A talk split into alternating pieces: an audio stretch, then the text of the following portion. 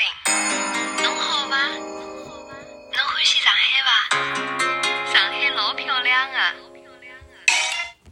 大家好，我们是深度度玩家，家我是英叔。我是小韩。小韩，这期我们聊些什么呀？呃，这一期呢，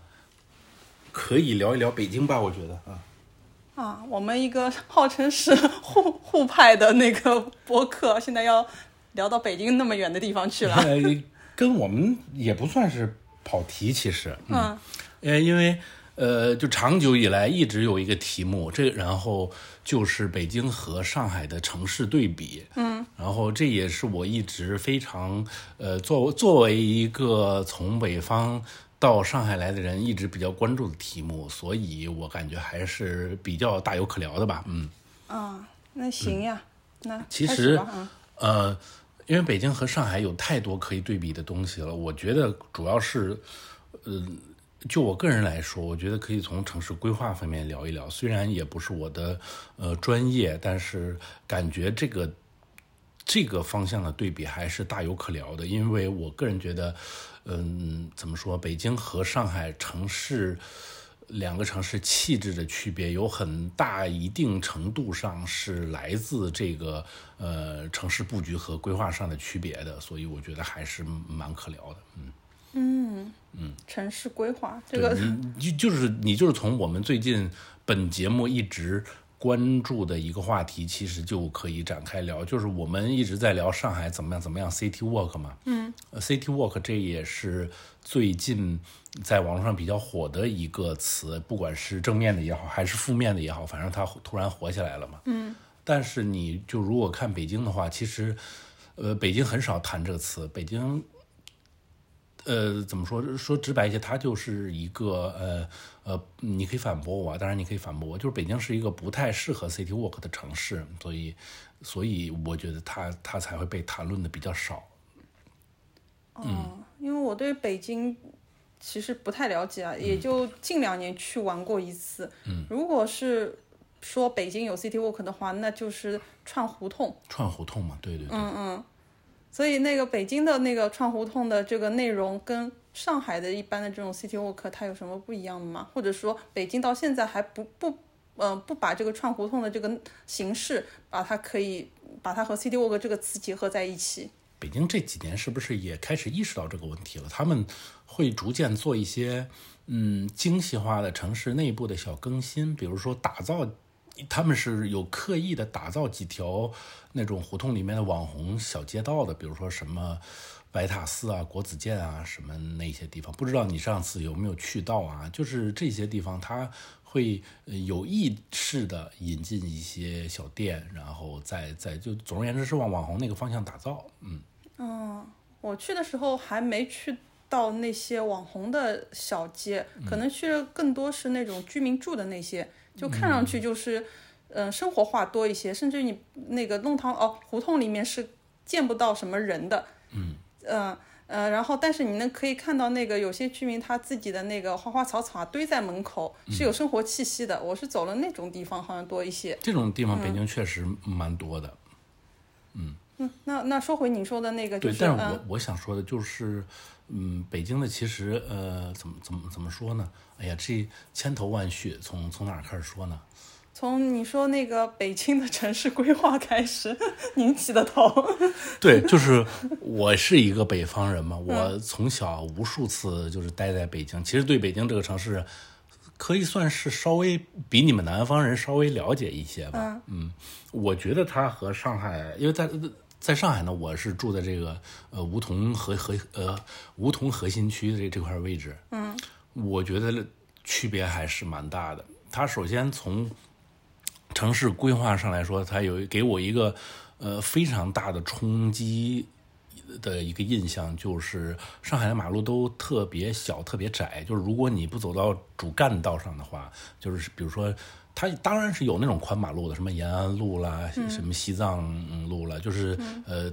附带会附带高架的那几条路，它是呃比较比较宽阔的，嗯，但是它的这个两旁又是两旁的马路都是很小很窄的，然后呃商业化做得很好，就是沿街的店铺非常的充足，我觉得这个是和北京重要的区别的一点，就是。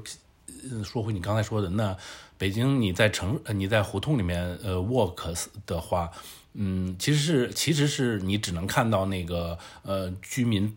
他的那个原住民的那个生活的场景，它是没什么商业的，对吧？就是你在胡同里走，不知什道么都没有对对的，现在我在胡同里走，真的是什么都没有。最最近几年，它可能会是稍微呃有意识的增加了一些店铺，但是呃也是很很很很奇怪的。我印象中是，如果是要找嗯个就是找个找水喝，我可能都要走回到它的主干道上面，是就沿街有车行的地方，我才可以看看到。是是，这个就接着刚才我的说，就是北京的呃沿沿街商业，首先它是呃非常不充足和和和和不繁荣的，所以就导致了我觉得可能没什么可逛，所以不太适合 City Walk。那它的呃根源呢，就是这是我我个人个人呃这个呃一一家之之言啊，就是我觉得是它的马马路太宽了，所以才导致它没有上海的这种。呃，尤其是浦西这边的这种毛细血管一样的街道网，所所所以它导致它根本没什么商店，嗯，街道沿街商业不繁荣吧，这可以可以这么总总结。就是如果你是一个在北京生活了很长时间的人，我觉得谈到这儿的话，应该是已经能够取得共鸣的了。嗯，那补充你说的，因为我回想一下，我当那次去北京玩的时候，呃，一个是你前面说了马路太宽了，马路是真的宽。然后马，我记得我走过一条马路，它甚至没有那个就是中间的，因为很宽的马路一般会有两道红绿灯嘛，就是中间会有一个，然后那个、那个中个，对对对中，然后那个对面对岸有一个，然后北京我过的，我记得那条过了肯定是八车道，但是它没有中间的一个缓冲带，所以你作为一个年轻人，过的该不会就长安街吧？不不是不是，然后那个你作为一个年轻人，感觉他刚开始红灯跳绿灯倒计时的那一刻，你就开始要一路小加快脚步，或者是小跑才能那个跑到对面，然后。这种路呢，它还有就是，如果好一些的话呢，它可能会有地下通道。但是我印象当中，走了蛮多条是没有地下通道的。真的，北京对北京给我一个嗯重要的印象就是，它过马路它不依靠你在路面上过马路，它的两种重要过马路的，呃就我在我在北京的那个年代啊，它两种重要的过马路的方式是从天桥过马路和地下通道过马路。但然后你有有有，这就带来一个问题，就是你不能。嗯，随时随地的过马路，当然这这话是什么意思呢？当然上海你也不能随时随地过马路，你要找这个交通这个红绿灯嘛。嗯。但是北京它就更严重一些，就是北京很多的马路宽到，就是比如说你在马路的这一端，然后你的朋友在马路的那一端，你们俩就是呃遥相能够看呃遥相呼应，能够看到。但是你想去找他，或者是他想来找你，你都要往前或者往后走很远，走到一个过街天桥，嗯，或者是过街地道。然后再过街，然后那相应的还过去之后还要再走过这么长的一个距离，再绕回来，你才能到它的位置。就是你你在北京过马路是一个很不方便的事儿，在我看来，嗯，确实，对然后你还说那个我们刚提到那个街上的小店也不常见嘛？你你刚说的是沿街商铺，嗯，都不要说沿街商铺了，我们一般就是在上海长期居住的人，其实生活最方便的就是那个各个品牌的便利店。哇，这个问题是是一个大话题，就是嗯之前有很多帖子都在批呃分析这个事儿，为什么北京没有便利便利店？便利店，他们会大家会列举出很多原因，嗯，为为什么呢？一个原因是沿街，我当然我比较关注城市规划这一块儿，嗯，所以它也会被拎出来作为一个主要的呃原因，就是这个街道布局的问题。就是如果街道布局布的太宽了的话，嗯，你这个享受商业你是很不方便的。它比如说我这一个便利店，我开在了嗯马路的这一侧，嗯，相当于就是放放弃了马路对面的客人了。就是我我觉得是这样的，就是马路对面的客人，我根本不想过这么宽的马路过来买东西。他首先他不便利，嗯这是一个方面嘛。还有 N、呃北京便利店少，还有 N 多方面。嗯，对还有 N 多方面。对，就比如说什么呃执照问题，就听说啊，这个也是看帖子看来的。嗯，听说便利店呃主要的一个盈利是一个盈利的，就是呃大头是靠他卖他那些熟食，就是什么什么串串、什么关东煮啊，什么、什么肉夹馍之类的。嗯，但是在北京好像嗯便利店获得获得这个熟食的牌照比较难，所以大家也不也不愿意开。这不是都是统一的吗？为什么？那不是的，你、你不不能把这上海的经验套入到北京里面。哦，好的。就是包括因为这几篇帖子发出来的时候，那时候北京是有一个就是呃怎么说反反向的案例的。那个时候便利蜂在北京办的不错，嗯，这几年便利蜂也逐渐凋零了，是吗？便利蜂我在上海看到过几次，我觉得整整个感觉还挺好的。就但是好像是、好像是可能上海也没没待下去吧。好像是要破产了，就是、就是北京唯一的一个鲜活的 这个反，就是反反对这些反对声音的一个呃案例也也马上就要没有了。嗯哦，那就是北京老百姓在路上走着，比如说夏天口渴了或者怎么样的，他到哪里去找这些那个就是便民措措施的东西呢？像在北京的核心区，就是因为刚才我一直在说它北京的马路相对于上海来说太宽阔了嘛，嗯，但是可能也是稍微有点嗯以偏概全了。它在呃北京的核心区的最核心部分，就是那种皇城根儿脚底下，就是故宫周围二环以内，嗯，然后就鼓楼啊那一带，它的马路还是确实是没有那么宽的。对，除了这一块儿，可能我刚才说的那个问问题比较明显，但是它在这个核最最最核核心区，它的马路因为实在是不能拓拓宽，旁边都是那种老胡同嘛，它可能也不方便拆，嗯，所以它的马路还是保持了呃相对舒适的一个宽度的，嗯，这个时候它就会在沿街有很多呃小小小卖铺，嗯嗯，小卖铺有看到。对，就是那种呃，对，就是那种平时给居民提供给周围生活的居民卖卖卖东西的呃零售店、什么杂货店什么的。你你如果逛街逛累了，大家一般是在那儿买水。哦，在在二环里，就是故宫周围那块儿，我的经验来说，你买水还是相对较方便的。嗯嗯，但是最近你呃，这个涉及到另外一个问题，这个问题不能展开的太多，嗯，因为最近几年随着北京这个。也也不是最近几年了，它它好多年了，它它有一个这个封墙的这个政策，随着这个政策，呃，相信买水也变得不容易了。就是就是它的那个胡同的那个店铺，你如果想营业，你是要把那个墙打开一个那个，或者是门也好，或者窗也好，它才能售卖了。就不能整个铺子朝外的这种卖东西。对，现在应该是你要恢复到那个就是住住宅的原始样貌，然后才可以卖东西。不不不，恢复到住宅的样貌就完了，就不卖东西了。啊，是吗？因为有段时间上海不是一样的嘛，它就是沿街的一些小铺子，尤其是那些便民的，比如说是那个呃复印店，我记得很清楚，复印店，然后还有一些那个修修补补的裁缝店啊，什么小店、理发店。在居民区，一般居民区的一楼都会是那个作为对外的一个沿街的商铺，就是其实是住宅的底楼嘛。然后有呃某一年开始，它就是说你要恢复到原来的样子。那如果作为理发店的话，你只能外面可能看到就是写，顶多是在你自己家墙上就贴两个字是理发了，也不能外挂那种理发店的那种灯饰什么的。然后那个理发店就是最复杂，因为你要绕到小区里面，从它。自己原来的门进去就不能也也就是街面那个嘛，然后方便一点的呢，是我前面说的复印店，你开个窗的还能工作。是 是是，北北京好像是呃呃两两两个城市的这这个大方向是一致的。嗯，北京好像会会更呃严重一点嘛，就是它连窗也都有的时候也要被封起来。嗯，它原原建筑上面窗该该在哪儿就在哪儿呀？为什么原窗还要封起来呢？那原建筑上面它就窗小一点呗，它连接就是没窗的呀。啊，好，有有可能。啊，北方建筑这样的。呃，对，对，是这样的。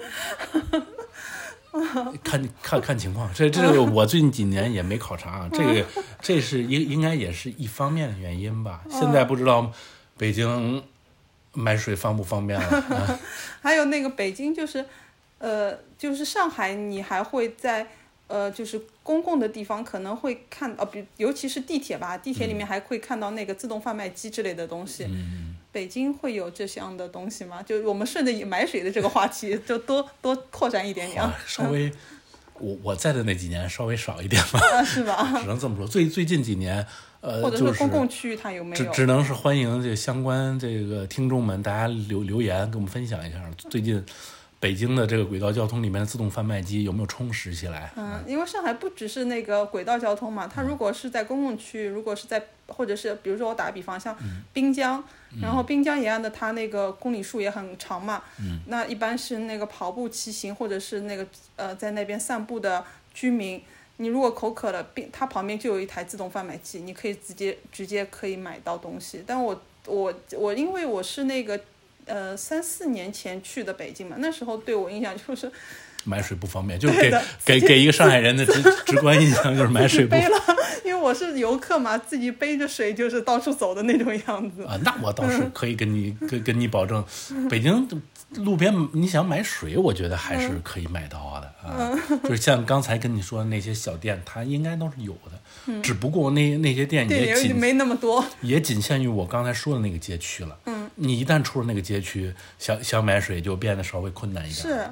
嗯嗯那您继续。对，我想说什嗯么，这就稍微我们可以稍微理理论升华一点了。对对对总结一下刚才我的这个小观点啊，这其实是两种城市规划的思路。嗯北京的规划的思路就是宽马路，就是那种。它是秉承自这个前苏联的一种呃建筑规划形式，呃这种形式还在哪儿能见到呢？就是就是巴西利亚，呃就是这种怎么说呢？它是以规划为先导的一个城市，就是呃你你要先来设计这个城城市的路是怎么怎么怎么建怎么修怎么样，它都弄好了之后才往里面布置这个商业呃体呀、或者是小店铺啊，这是一种嗯，我我把它总结为这个呃苏联式的城市规划吧。嗯，还有另外一种城市规划呢，就是这种呃，那那既然是京沪对比嘛，我们就拿上海来举例子，它就是这种自发生成，它也不能叫自发生成了，它在最一九。呃，民国的时候，它也是规划的，但是它的规划是那种嗯嗯窄马路，然后密路网的这种规划方式，它显而易见是是来自欧洲的这种规划思思路。你会在很多欧洲的城市会见到，嗯，什么什么巴黎呀、什么什么巴塞罗那，它是这种的规划思路。它的规划思路就是窄马路和密路网，就是把把呃刚才不是提到吗？它像毛细血管一样把这个。这里又涉及到一个交通拥堵问题，它这种规划形式，它就可以把那种车分流嘛，分流到这些毛细血管里面。那最简单的例子就是，你一个车在延安路上行驶，你想去一个什么地方，你转进来之后有什么呃什么巨巨富长街区什么，就是很多小马路可以供你选择转弯，什么什么什么走。呃，这个当然单行路的问题也是上海的一个很大的问题，我们先不不不展开啊。但是在北京。你所有的车都会拥挤到这种宽阔的马路上，什么几环几环，或者是下了环之后还是比较宽阔的马路，它没有这种足够的窄马路来分流你的车辆，它北京的堵车问题当然是要严重于上海的。这这这是一个题外话啊。就总而言之吧，它是呃两个类型的城市规划，所以才导致了北京的街边商业。呃进而言之，是它整个城市的商业不繁盛的一个原因吧？我觉得，嗯，这是其中一个角度，嗯，这个角度还可以展开一个有意思的话题，嗯，就是我作为一个外地人，我作为一个熟悉了北京，后来又来了上海的外地人，我是很讨厌去浦东的，因为在 因为在浦东的规划的，我能能够看到北京的影子，是是是是是这样的，浦浦东它就是犯了这个。嗯，重重蹈可以说是犯了呢？重蹈注意措辞。哎，马嗯马上就修正了，重蹈了这个北京规划的覆辙。就是他在规划陆家嘴的时候，我不知道为什么，因为可能是那个年代，大家觉得是不是看了北，是不是看了美国的一一一一些个个别城市的经验，大家可能在那个年代会觉得马路宽是。呃，城市现代化的一个象征，马路窄是是城市老旧落化的一个象征，可能是有这么一一一一种这个思路在作怪啊，就是在规划浦东新区的时候，他大大家习惯性的把浦东的路还是规划的非常宽，可以用大而无当来来来形容吧，就是你到了浦东之后，你站在那陆家嘴那几条宽马路上，确实显得有点，如果作为一个行人，显得有点无助，嗯嗯，就是他。可以说是复制了北京的一一个特点，就是你从哪儿走到哪儿是非常困难的。就是如果是一个行人啊，如果你不开车的话，你你在浦东从哪儿走到哪儿是很很是很遥远的一个事儿。如果有普通的听众能够得到共鸣的话，也也欢迎大家留言。对，你这么说不知道你一个上海人有没有这个相关的感觉呢？嗯，作为一个上海也人，就住在浦西的，也一年也去不了几次普 普通的上海人，也非常惭愧。因为我记得有一次，我就要去那个浦东的那个，就是呃官复嘛，它官复好像是在上海中心的楼上，对，然后也不远，就到陆家嘴就完了。对它其实没有那么难，它对一个普去普通的一个路线没有那么难，陆家嘴出来，然后往那个就是上海中心那边去就是了。嗯。可是我一是我去的时候差点迷路，二是我从官复出来，然后我要去找个吃的吃东西的地方的话，又非常的就是困难。非常难，就是这那这么麻烦的程度之下，不知道为什么导致一个呃浦西人差点在浦东迷失。对啊，他这种其实就是北京的问题。那他为什么陆家嘴的商业，呃，还看上去还挺繁茂的？可是它是那个集中商业区啊，嗯它是集中在商场里的。对啊，集中商业区浦嗯东，因为我现在去还是不多，但是有有朋友住在那个就是，呃，那个就是世纪大道站，也算是一个比较大的，就是次陆家嘴的一个大站，它那个商商业化，然后那个办公楼也挺多的。嗯。那呃我确实感受到，如果你要去到哪一个地方的话，你进一个商场就可以了，商场包括了所有的一切，就吃吃喝用住什么的都有。嗯然后同时，你世纪大道的那条道上，又是你刚刚说的北京的那种状况，它就是大道很宽，然后到这边到马路对面其实是花点时间的。同时，你沿街人行的地方很宽之后，它相应的那个沿街商铺是没有的。是这样的，它它就是一个呃，就是可能绿化带会非常的完善，但是没有任何的你看得到的可以随手而得的一就是那种小商铺。嗯，这个我总我个人总结来说，它就是这种你刚刚形容这种宽大的，它相对于那种嗯细密的城市街道，嗯。它可能就是缺少一点烟火气吧，它就是在烟火气上稍微不太足。但前提还是我世纪大道站，它还是一个那个居民住宅量非常庞大的一个居住区。嗯，这是我这就跟陆家嘴是不一样了，因为它、嗯。我我感慨的是，你在上海任何一个居民区，因为我们之前有聊到一些那个上海的各区的一个、呃主心轴都嗯。是有一个就是扩散型的那个就是商场，然后作为一个居住区的一个主要的圈对商圈，嗯那边也是，但是你没有能特别的感受到一个那个居民的一个居住范呃居住的那种就是生活感。那边是不是有一个浦东嘉里城啊？嘉里中心是不是那附近居民的一个商不是世商业体？世纪大道那边就是有个世纪汇啊，好像叫什么的。哦，嗯，因为我对浦东的我们真的是对浦东不太了解。对，呃，嗯，但是可以就你这个话题，我来展开说。嗯，这里涉及一个，又涉及另外一个问题，就是也是由这个宽马路和窄马路来引申出来的。嗯，哎，这都是我我多年总结成的经验啊。嗯嗯，就这个宽马路，它的规划思路啊，它是一个呃汽车以汽车为为为重为重心为中心的呃一个，就是它更重视汽车的一个一种规划思路，而窄马路呢，它是以行人为中心的一种规划思路。嗯，这是两个城市规划思路不同的一个重心，也就是说，它把什么放在重心上面。可能是呃，由于、呃、我刚才介绍的那个偏见，就是那个时候的规划思路可能会觉得宽马路代表了现代化，尤其是看了美美国很多城市的经验，因为美美国是这个车轮子上的城市嘛，嗯，它。把这个城市的怎么怎怎么说主要路权或者是怎么也好，或者是呃规划中心放在汽车上，它是可以理解的，因为美国国土太大了，人口又少，大家都是来开车的嘛。嗯，所所以它的这个城市规划中心放在汽车上是可以理解的。我我觉得从一定程度上可以理解。嗯，但是你如果放到我们这儿。呃，京沪这种体量的大都市来说，把这种嗯怎么说，城市规划的重点往汽车上面倾斜是稍微不太理想的。我我个人觉得，而且它规划的时候，当时汽车的普及率还比现在远远不及现在。那肯定是带着一个非常好的理想，就是未未来大大都市肯定是车非常多嘛，啊，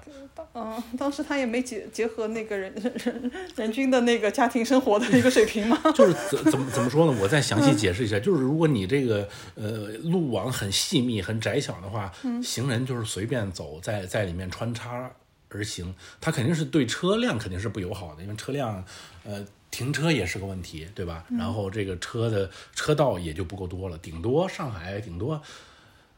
我我觉得四车道都少见，一一般这种窄马路是两车道，嗯嗯，是的，对，然后，呃，这这种城这种城城市来说，对汽车肯定是不友好的。但是那种宽马路的话，我觉得它首先考虑的就是汽车。像我们这个时候，如果是你在上海居住的人，你就自己带入陆家嘴就可以了。它的目的是让你开车特别方便，然后就从哪儿开到哪儿就就开过去了。但是它没有，我觉得他们在规划的时候根本没有想到行人走这几条路是多么的不方便。嗯，那就说到那个前几年陆家嘴就是一直有诟病一个问题，就是在陆家嘴上班的人，其实从他们出陆家嘴这个站到他们上班的点是非常艰难的一个距离。非常艰难。对，因为这个地、这个距离，因为你出站的那个正好，我不知道，就是知道的朋友会知道，陆家嘴那边有个人行天桥，是个大圆圈、大转盘。你那边是打车也没有，什么公交车也没有，然后那个，但是呢，你陆家嘴的呃呃，就是在那边上班的人，白领，他公司所在的地方，如果是坐地铁，肯定还要走一个十来分钟，甚至于再再长一点，二十分钟。为此，就是市政做出的第一个就是解决方案是造了呃，就是开了一条那个为白领专专。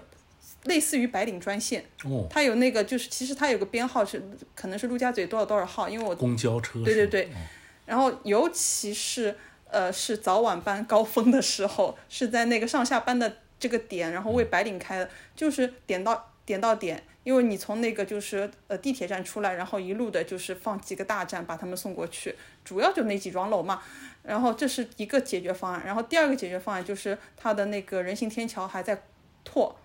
因为原来它那个商场和商场，你可能还是要往地下通道或者是那个地铁，呃发散出来的地方去走。地面就不要说了，那那些白领每天真是精致白领，真的是最精致的白领，就在陆家嘴打扮的那个就是呃很好的样子去上班。他如果是要靠脚走走那么一段路的话，你可能刚到公司已经没有那么精致了。他他他会造一个就是人行的天桥，就是直通他们那个一些主主要的大楼。还真是，嗯，这个就你看，这个又是可以联系到北京的嘛。就是当你马路太宽的时候，你后后后期补救唯一能做的就是修天桥。嗯，呃，这个问题，这个话题又让我联想到了香港。嗯，香港的香港在香港的最繁华的那个地方，就是中环那一带，嗯，就商商业很商业很多，然后白领很多，办公楼很多，嗯，那一带就是有着很多的天桥，但是它的底下的街道网也是很细密的，这这这是我想分享的一个，就是它既做到了底下的。它的天桥可能是起到一个人流呃人流分流的作用，对，就是它既起到了你在底下走，嗯，可以享受这个城市的呃生活气息和商业。你如果是上班你很着急的话，你也可以走上面的天桥。香港那个中环的天桥它是这样的，有顶的。对，它不光是有点，它打通所有的大楼，哦，就就太奇怪了。就是之前我没有过这种那香港呢，它的更密集嘛，它还不像陆家嘴那些，你可能楼和楼之间还有蛮长的一段距离，它是它就是楼挨楼嘛，你肯定是要。香港的一个白领，你从那个地铁站出来之后，嗯可以完全不脱离屋顶，不管你在哪儿上班，嗯你走到任任何一个楼，是就主是主要的楼啊，嗯如果不是太偏的楼的话，就它是这么一种嗯天桥的模式。这是想起天桥了吗？呃另另外岔出来一句，嗯 你你说这个就是，我记得我上次你也也是天桥嗯嘛，就是真的是天桥，就是北京有个区域就叫天桥，对吧？那那还不太一样，那 那是一个传统区域不，是，对，我就就岔到了嘛，就是因为那次我这个时候就要加儿化音了，哦天它就是天桥。天桥，然后说，然后我那次正好要去到那边，好像也是有一个那个名人旧居嘛，嗯，它那个大范围就叫天桥，对吧？但是它正好也真的是有一座天桥，我要从这边过到那边，嗯去到那个名人旧居，我就觉得很折腾。其实是一个天，你如果想象就是个很简单的事情，你这边上天桥，那边下天桥，然后左边右边就是了。可是就是我不知道为什么，就是一个是那边没有任何的绿化，就是我当时去的时候还算是那个夏末秋初嘛，就是有太阳的时候还挺晒的。然后到那边的话，就是前真的是前不着着村后不着店的，就是除了那个名人旧居啥都没有。是这样。然后它名人旧居还是一个疏于管理的名人旧居，就感觉那一片就要拆了，就差了这个名人旧居没拆的样子。因为你到的那部分是北京的南城，它的规划会更嗯真的差是这样吗差一点，会更差一点。啊，那嗯其实北京的洋气的部分，可北在在北边比较多，什么朝阳啊，那嗯那那块儿。呃，就因为刚才我们谈到这个路权和这这不不是这个城市规划和这个呃是以行人为重点还是以车辆为重点嘛？其实在北京这块儿我还是想有的可讲。呃北京的话，你会更能体会到，就如果是在北京长时间生活的一个人，他更能体会到这个城市其实它是为汽车而设计的，根本没有怎么考虑你行人在里面的行走的便利与不便吧。这可能是当时搞城市规划的这些人，大家都是开车上下班的，我觉得跟这个是有关系的。没做好共情，咱们共共情能力是非常差的。可是北京是真大呀，就是你想象那个美国那些那个那个就是大大大农村的地方，它是真大，就是你任何出门的地方都要点到点都要靠那个公共交通工具，或者是靠北京它大是一方面，嗯这也是我接下来想讲的一个话题。北京它一个特点，它是它是给人的感觉是某一个地方到某一个地方特别远，嗯，它是这个感觉，我觉得。呃是这么感觉。我，我不知道为什么。就是如果说，就是即便它的怎么怎么说，就是平摊在地图上的大小，比如说北京和上海，嗯，我们同样挖上海这么一块大的地方，就是把北京那块地图也挖下来，嗯，同样一个地方，我从静安寺到五角场的走这样的距离。他在北北京走这个距离，他就特别远，就是给我一个这么的感觉，就是，呃，在北京生活的这个这个这个同志们的那个圈子里流传着一句话嘛，就是说，你你你轻易不要约朋友，你你约朋友是一个非常隆重的二十。公里起，他还是我刚才那嗯嗯嗯的那个感感受，他的问题他不是公里的，他不是远，他不是这个他不能用距离来测来来那个它来不是距离上的远近，它是时间上的问题。嗯，他不知道为什么，就是走同样的距离，在上海会快捷一些。啊，真的吗？这可能是城市轨道交通的问题，嗯，或者是别的问题。总而言之，给我的一个居住在北京生活过的人的感受是这样的，就是比如说北京，我是一个住在海淀的人，不知道你能不能共情我的这个、我这个苦恼。我是一个住在海淀的人，我另外一个朋友住在什么朝朝阳门，什么朝朝阳大悦城，我们俩就是与今生不能见面，为什么呀？就是他没有直线距离啊。非常遥没这这这这嗯直直线肯定是没有的，就是不是你上海那个市中心去趟滴水湖也就四十公里啊，它不不可能有四十公里吧？这种距离，我想想在上海是应对啊，上海最远就滴水湖四十公里。闵行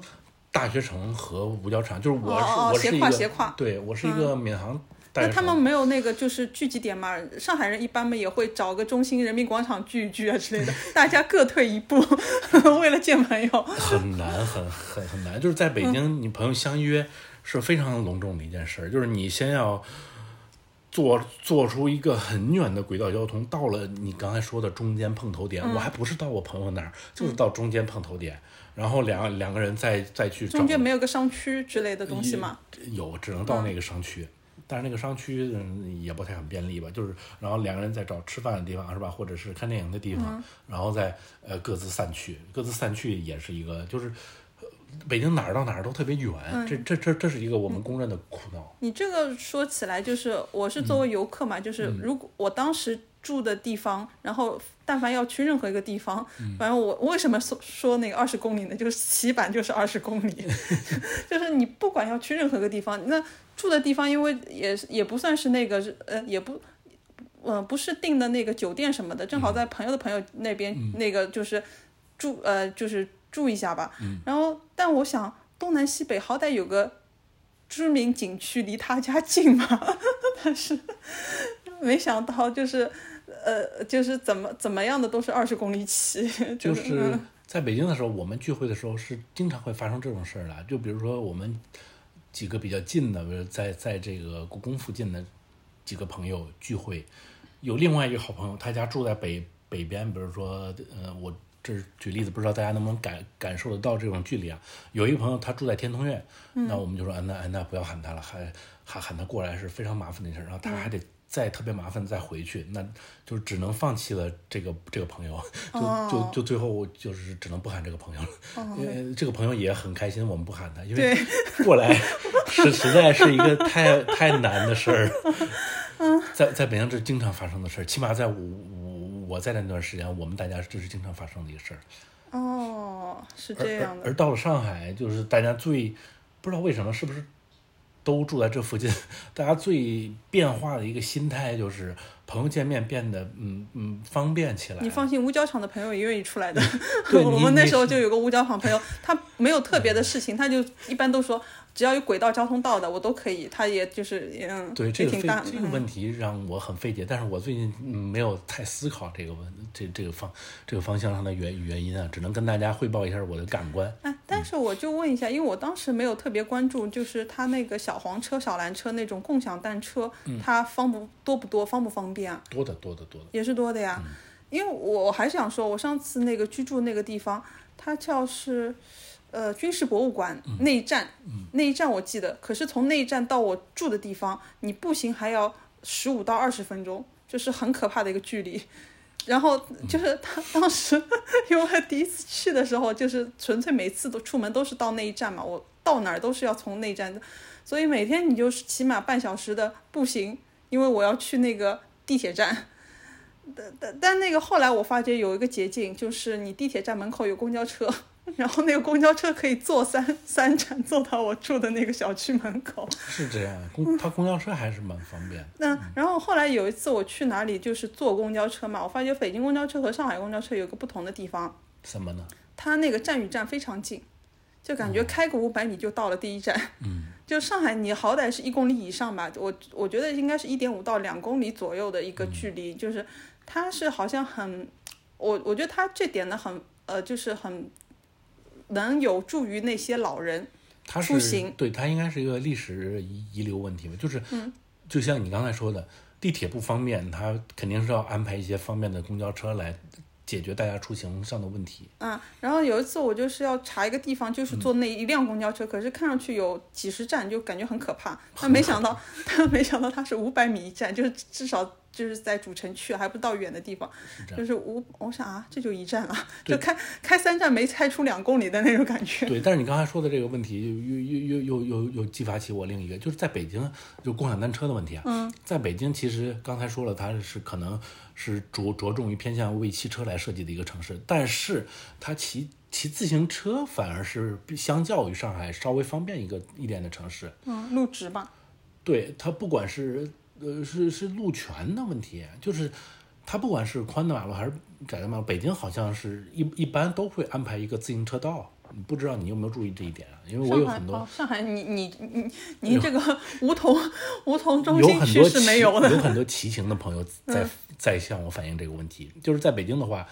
嗯它就非常舒适，因为都有自行车道，你你你甭管那个马路有多宽，行人过马路多多不方便。但是它有一个自行车道，但是在上海就是很多呃路它是不允许骑骑行自行车的，嗯，比如说那就是没有呀。对，比如说淮海路它只能行驶汽车，他根本就不让你走自行车。可是你开那个淮海路走平行的那个复兴中路不就行了吗？你干嘛要扯着在那个这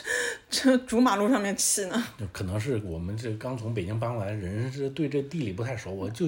想骑淮海路，就不让骑。真是太矫情了，因为我有一次那个从那个广州那边回上海，然后正好就拍，因为正好有那个也是经过骑楼嘛，然后那个上海的那个金陵东路那边，然后就拍给广州的朋友，我说看那个我就是我刚从那边回来，那边看好骑楼，看上海骑楼，然后有一个广州朋友他就，呃，就是很细心的看到那我拍的那张照片上面有一个自行车的一个图像，就是那个嗯就是专属的自行车道。他说还是大上海洋气啊，金陵东路是吗？自行车都有专属的那个一根道，所以你你现在再回想到广州那走那种呃就是老城区，啥都没有呀。啥都没有，但是它可以行驶自行车是吧？呃可能是，但是你啥都没有呀。啊 OK，嗯，这问题我我我我们 pass。呃接下来想跟你分享的一个就是。我我也也再再再不分享，怕本期节目就结束了。嗯，我对北京城市观察的另外一个特点就是，北京它不太适合 city walk，它也它的沿街商业也不繁茂的另外一个原因呢，呃第一个原因是我们刚才节目一开始提到的这个呃路太宽，路路太宽嘛。第二个原因就是因为它是一个，嗯，在我看来，怎么总结？它是一个模块化的城市。我来给大家解释一下，就是北京的这个，无论是小区也好，还是单位也好，它的它的呃第一个方面，它是机关单位太多了；第二个方面。像我刚才提到的那几种形态，小区也好，或者是单位也好，它都以这个大院儿的形式而呈现出来。这样的形式的呈现出来的结果，就是你在北京的一条路上走，即使它是一个没有这么宽的窄一点的马路，那你两旁你经过的东西呢，就是，哎，单位一的围墙，然后单位二的围墙，或者是走走走小区三的栅栏，小区四的栅栏，它就是一个一个模块。它这个模块的单位呢，有可能是呃政府机构，因为北京政府机构实在太多了，也导致了这个问题。政府机构或者是企事业单位，对吧？嗯，或者是这个这这什么什么单位、小区，它都是以以以一个大院儿一个大院儿的形式排布星，就是星星罗密布在北京的这个街道两侧的，就导致了你两侧即使街道再窄也没有商业，嗯，都都是围墙。这个我有个要补充的点啊，就好也是当时的感官嘛。就我不是说那个我们住在那个就是军事博物馆那边嘛，然后那次正好晚上也没什么事情，然后跟朋友说，那我们就周围逛逛吧。嗯，这当然我们知道周围是那种就是居民区，但也没什么逛，我们说随便走走嘛，因为我们以上海人的思维说 随便走走。走走不出任何东西来。对，然后就你刚刚说的那些那个就是什么呃单元一单元二嘛，我非常有感触，就是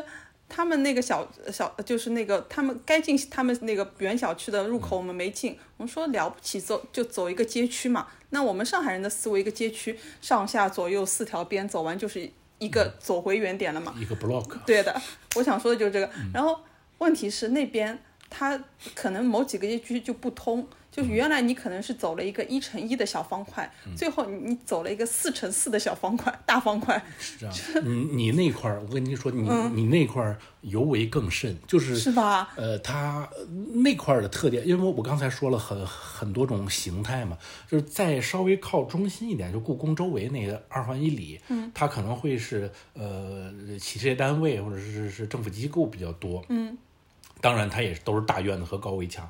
呃，但是你那块儿就是呃居居民大院比较多了，对因因因因为为什么你因为这涉及到北京的一个城建的历史，就是呃解放军刚刚进城的时候，大家会在长安街一字排开，就是那种军队的大院嘛，这是大院文化，像什么马未都、王朔都是产生自这些文化里面的，就是呃它长安街嘛，中间是天安门。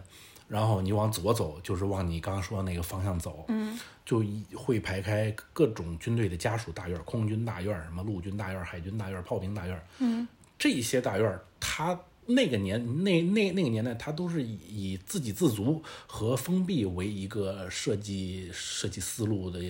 就是设计的呃总思路的，嗯，就是它里里里面我要一应俱全，我把这个围墙修起来之后，那里面是小小呃里边是军队的小区嘛，嗯，这个小区里面它一定是要自给自足的，呃，有有幼儿园，有什么理发店，什么商业店铺，什么浴室、公共浴室，什么这些都要配配全。嗯，它的目的在我看来是以，如果你不出这个大院，你也可以正常生活的很好。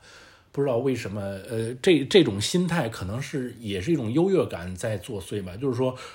外人你不能进进我这个大院享受我里面很好的公共服务，可能是这种心态的在在影响他的规划设计。也就是说，这一个一个大院从往往从东向西排开的话，就一直要排很远，就会排到你说的那个军事博物馆那那那那一块儿。就碰到那种情况。然后我还走过几个地方，它看上去里面是有人住，但是人住的人不多，就是亮灯的那个就是呃房间不多，然后那个看上去。好像又挺好看，但是有挺呃呃，好像又挺低调的那种。然后再看门前的，什么东西都没写。按照我们那种就是什么都没写的地方，最最是那个机关要处的那种思路。我想，哎呀，又不不知道被我们吓走到什么地方了。是这样，就是那如果你这是刚才这是你在你个那个嗯嗯的那个附近嘛？就如果你走到这个二环里，还是会有很强的这种感受，就是你走着走着。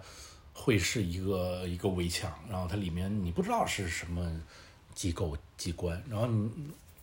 你往前走，这个围墙走走过的时候，又会迎来第二个围墙，它就是一个模块一个模块的排列在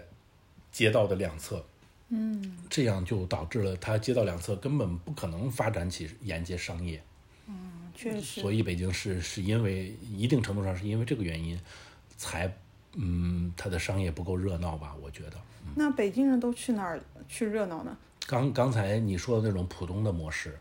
就是北京是要定点走到一个商场里的嘛？嗯哦哦，是这样。朝阳大悦城啊，嗯，什么什么西单大悦城啊。嗯。我我我在北京的那个时代，大家还是以这样为为为为休闲的，就是你想去商业，你一定要到商场里面 mall 里面。它没有分散性的那种吗？就是说很难有。我就随便举个例子，就是上海有一些小马路上面，它可能就是潮牌店、咖啡店，然后你想得到的年轻人喜欢去的地方都有，就吃的也有，用的也有。然后北京没有这种聚集的这种地方吗？曾经有。嗯，在哪里啊？北京曾经的三里屯是是是是这个地方。嗯。现在也没了，因为三里屯。三里屯给我感觉这个名字报出来还是比较商业的，就感觉好像更像游客的那种感觉。但是上海那种小马路，它不是只的针对游客的。对，那那是现在你，我就那是你现在对三里屯的刻板印象。啊，对对哦，三里屯现在。三里屯之前，嗯，三十年前，嗯，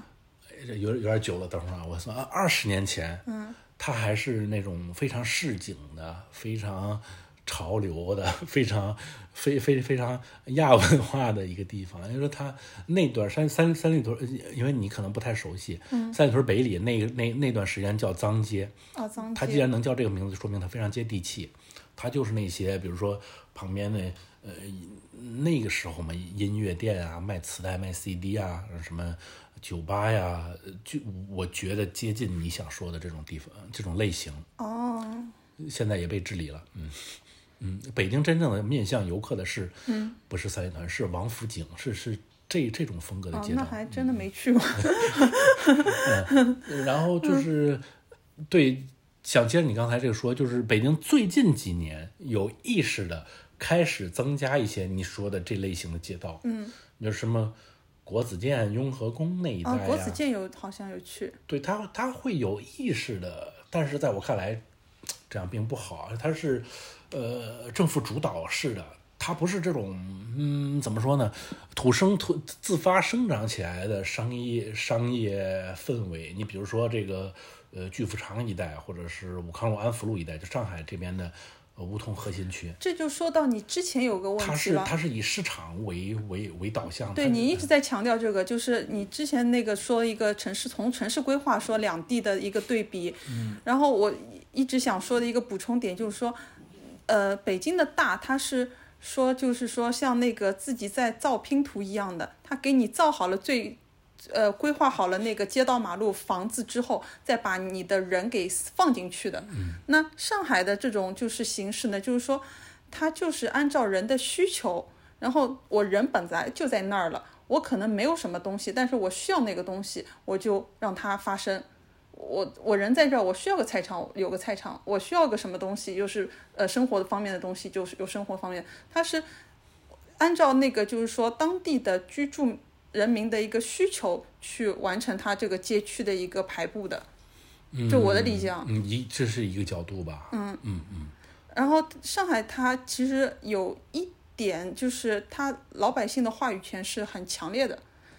但是，呃呃，你我想说，因为我之前那个就是有经历过某一年的那个就是呃愚园路上的第一波的那个城市呃更新计划，然后他是找了一些建筑师、设计师，想那个呃比早年吧，可能是一六一七年间还蛮早，那时候愚园路还和现在不一样，呃是那个长宁段那一段。嗯，它可能作为一些城市更新的一些内容，那建筑师年轻的一些思路还是比较创新的。它有一个点就是在某一个十字路口斑马道上，把上它那个原来白色的斑马道，把它涂成了两种颜色。它可能东西向的是蓝色，然后呃南北向的是橙红色。嗯，涂了颜色还放了波点，就整个就是就只有这一个十字路口，你看上去是一个艺术装置作品。不像是一个普通的就是老百姓走的地方，然后那个呃，我看到的可能礼拜五他做成那个样子，然后等我再看到礼拜一的时候，那个街又涂回原来的样子了。哦，后来快闪啊，不是快闪哦，他当时当时他起码你要放一段时间的，但是就这样东西，就这这个作品，他一下子就涂掉了。为什么？因为就是驻地的老百姓说。哦，这个我们看不清，就是那种阿姨妈妈们，或者是那个年纪大一些的长辈们，他说这个地已经搞成这样，我们看不清，就不方便我们过马路，这影响我们生活了，我们不要这样。嗯，然后就立马就取缔掉了，也算 也不是也不能说取掉，就是把它那个复复原了。那就是说老百姓有他的需求，而且他的需求是合理的情况下，在上海，呃，他的话语权是有力量的。我我不知道别的地方啊，就是我就举一个，就是可能也会不太恰当，但是一个实例。对现象来现象上来说，北京的那些胡同里面的大爷大妈的话语权也是很有分量，对吧？但是不知道为什么他就是没有形成很好的规划，这个也是只只能从现象角度来谈，这个我我也没有太深入的观察。嗯，另另外一个接着刚才我想跟你分享的是什么？就是北京现在有意识的开始。规划你说的这种小网红街道，嗯，它会引入一些咖啡店啊、网红店啊，或者是那种服装店啊，呃，稍微文艺气息一些店嘛，嗯。但是最近从去年开始，我看到好多篇帖子，就是说北京的网红街道为什么，呃，规划了网红街道又都全部消失了？就有有这么一种声音在，比如说什么。呃，白塔寺那周围，因为现在跟你说，你作为一个外地人，可能你没有直观的感受啊。就是白塔寺那周围，或者什么杨竹梅斜街，白白塔寺，法源寺，我印象我有印象，但是它因为因为鼓楼西剧场在那儿嘛，嗯，呃，就是我会看到网上有网上有讨论的声音，说这些一开始前两年规划的挺好的网红街道，也有一些网红的咖啡店呀，或者是民宿啊，你想什么，呃。那那时候的民宿都会打出来的广告语都是什么？这个是我们这个是青山周平设计的，呃，是保留了这个四合院原始结构的网红民宿啊，会有很多那种民宿开出来。就是大家后来这两年大家会讨论，为什么这些北京规划的网红街道，嗯，不太行，后继乏力了，可以说是撤店的撤店呀，关店的关店啊，就是年轻人也也不太爱去了，可能会有这这这种倾向吧。嗯，那我觉得还是还是根根，我觉得到底还是根据人的需求。你只如果只是造出来一个这样的东西的话，嗯，需求量不大的前提下，你再东西再好也那个满足不了这个就是当地人的一个就是消费观念或者是这样那个审美什么的。嗯。哦，但哎，我不讲不清啊，就是对，但你但但但是你说我有时候也会。反思我的这个观点，就是包括你刚才说，就反思我们两个的这一类的观点，就是在，就是就是就是主动规划和呃自发生成这这两种区别。但是你说上海这个核心区，它在呃八九十年前或者是一百年前啊，也应该不到这么久，一九二三零年代吧，嗯，它也是规划的呀，它是由。这这里当时是法租界嘛，它是由法国建筑师规划的，它也不是自己生成的，对吧？它是一片荒郊野地，这几条路都是法国建筑师规划的，它也是规划的。我所以，我有时候在想这个问题，同样都是规划，那为什么会有不一样？那我总结下来，可能就是规划思路的不一样，就是回到还回到刚才那个，可能北京就是呃苏联式的规划，而这边是是欧欧洲式的规划，而欧洲式的规划它是借鉴了那个时候。它是借鉴了当时欧洲大都市的一些就是，呃比如说巴黎已经暴露出来的城市问题，它是已经有意识的规避那些问题，才设计了这些街道。嗯，我我觉得可能这是一个帮助吧。嗯，同样都是规划，为什么会有这么大的不同？确实是。嗯就是因为那个时候规划这一片的时候，你像世界上的大都市，呃，无论是纽约也好，还是巴黎也好，它的城市最中心的拥堵，应该这个问题已经暴露出来了。当时，呃，你想，你想上海有这么多的这个呃装饰主义的建筑，所以它应该也是能够借鉴到当时纽约的一些呃规一些规划思路的。但是我觉得它应该是那个时候有意识的呃在在在解决当时世界上大都市暴露出来的一些市中心拥拥堵的问题吧，可能。所以他把武康路这设设计的稍微有有有有一点什么田园气息，嗯，那在在我看来啊，嗯他是想想想采取那种措施，想采取那种思路，就是在城市的最中心设设计出一些既小而精巧，又又又又又安静而有田园气息的那那些小小小建筑，或者是是小房子也好，可能可能是当时的设设计思路是这样的吧。而北京不同，北京的刚才我们说了这么多，有一点还没说，就是北京的小区都太大了，这是这这是我的一个一一个观察上的一个观点，就是小区它也可以套用刚才那个模块化的观点，北京的小区都太大了，就是这可能是一个改革开放之后，我们商品房经济起来之后，它为了方便，为了节省，还是为了一个同一个地块能住更多人，他就是找出这么一个地块，然后嗯把围墙围好，然后往里边哐哐盖这种像像像像砖头一一垒起一样的，就是毫无美感的那些居民楼，然后就往里塞、塞塞这么十栋二二二十栋的，导致是高这个层还是普通的那个小区的五六层的那种高度呢？呃普通小区的，因为因为那那个时候还没有太多的高层嘛，是大概几几年的时候？五六十年代吗？就是就是没没有再往后商商商后啊商品房起来之后嘛，哦哦嗯，起码是改革开放之后，哦，然后就这种小区，北京这种小区太多了，我我觉得而且它又大，你走进一个小区，它就是什么会迷路。十十几二十栋楼，这嗯这经常有的事儿。我我觉得我觉得是这样的，这它不是那种你像你走在这这这这一提提起来，可能又是要有拿欧洲的街道来举例了。你走在嗯巴黎和什么什么什么巴塞罗那的街道上，嗯，你是不会看到有一个小区的。你你就是你你走进去里边有三十栋居民楼，它不是的，它的所有的居民楼它都是沿街的这种，就是它的外立面儿但他们那个可能他们也有新城，他们的郊区也有这样的那个就是集中式的，嗯，多建筑居民区呢，有，但不在城中呀。对，有啊有有对有可能，但那但那那种想必也是规划失败的一个一个地方。我觉得凡是采取这种规划形式的都比较失败。啊，不会啊，他可能是为了周边的那个方便嘛。嗯，有可能啊。对，那这个想起来就是日本的一种模式，但有可能借鉴了日本。日本这个这种形式叫团地，啊啊就是 由政府出面，呃，出面引呃引导建筑的那种，相当于廉廉价，呃我我我我相当于我们这边廉价房的这种概念，啊就是团地特别高的楼，它组成的呃 N 多栋楼组成一个小区，然后卖的非常便宜，然后让那种嗯没住不起对没什么钱的城中的人，对，来住在那些地方，嗯，可能也是特定年代的产物吧，嗯。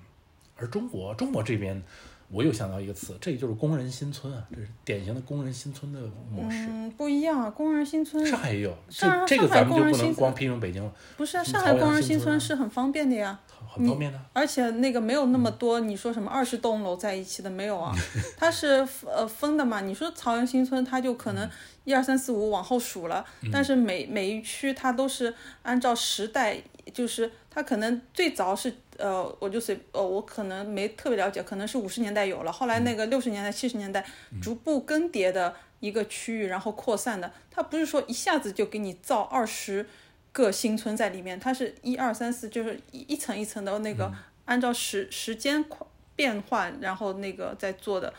里面的设施也会不一样，所以还是有区别的。我觉得不不不是一回事情。OK，嗯，而且它上上海的这些工人新村，也不是特地为了造它远，因为它临近了它的那些轻工业。潮安新村它主要是为了那个苏州河沿岸的那些纺织业的那些家属做的。然后那个呃，你说的那个不哦，比如说是那个杨浦的那些，那可能那边的那个就是金眼眼睛类的、金属类的宝钢啊，或者是其他周边的一些。这其实都是有相应的对应的一些功能性的，我觉得不能 同日而语，就是那你觉得它的给人上的感受是是不是和我刚才说的北京的军队家属大院儿一样呢？就是它的怎么说？它的设计目的是是想构造成一个封闭的嗯公不一样，不一样。宿舍区，它的它在最开始的时候，我我觉得它的目的肯定是这个宿舍区里要要各种公共服务齐全，就是保证你不出这个宿舍区而能嗯完成日常生活。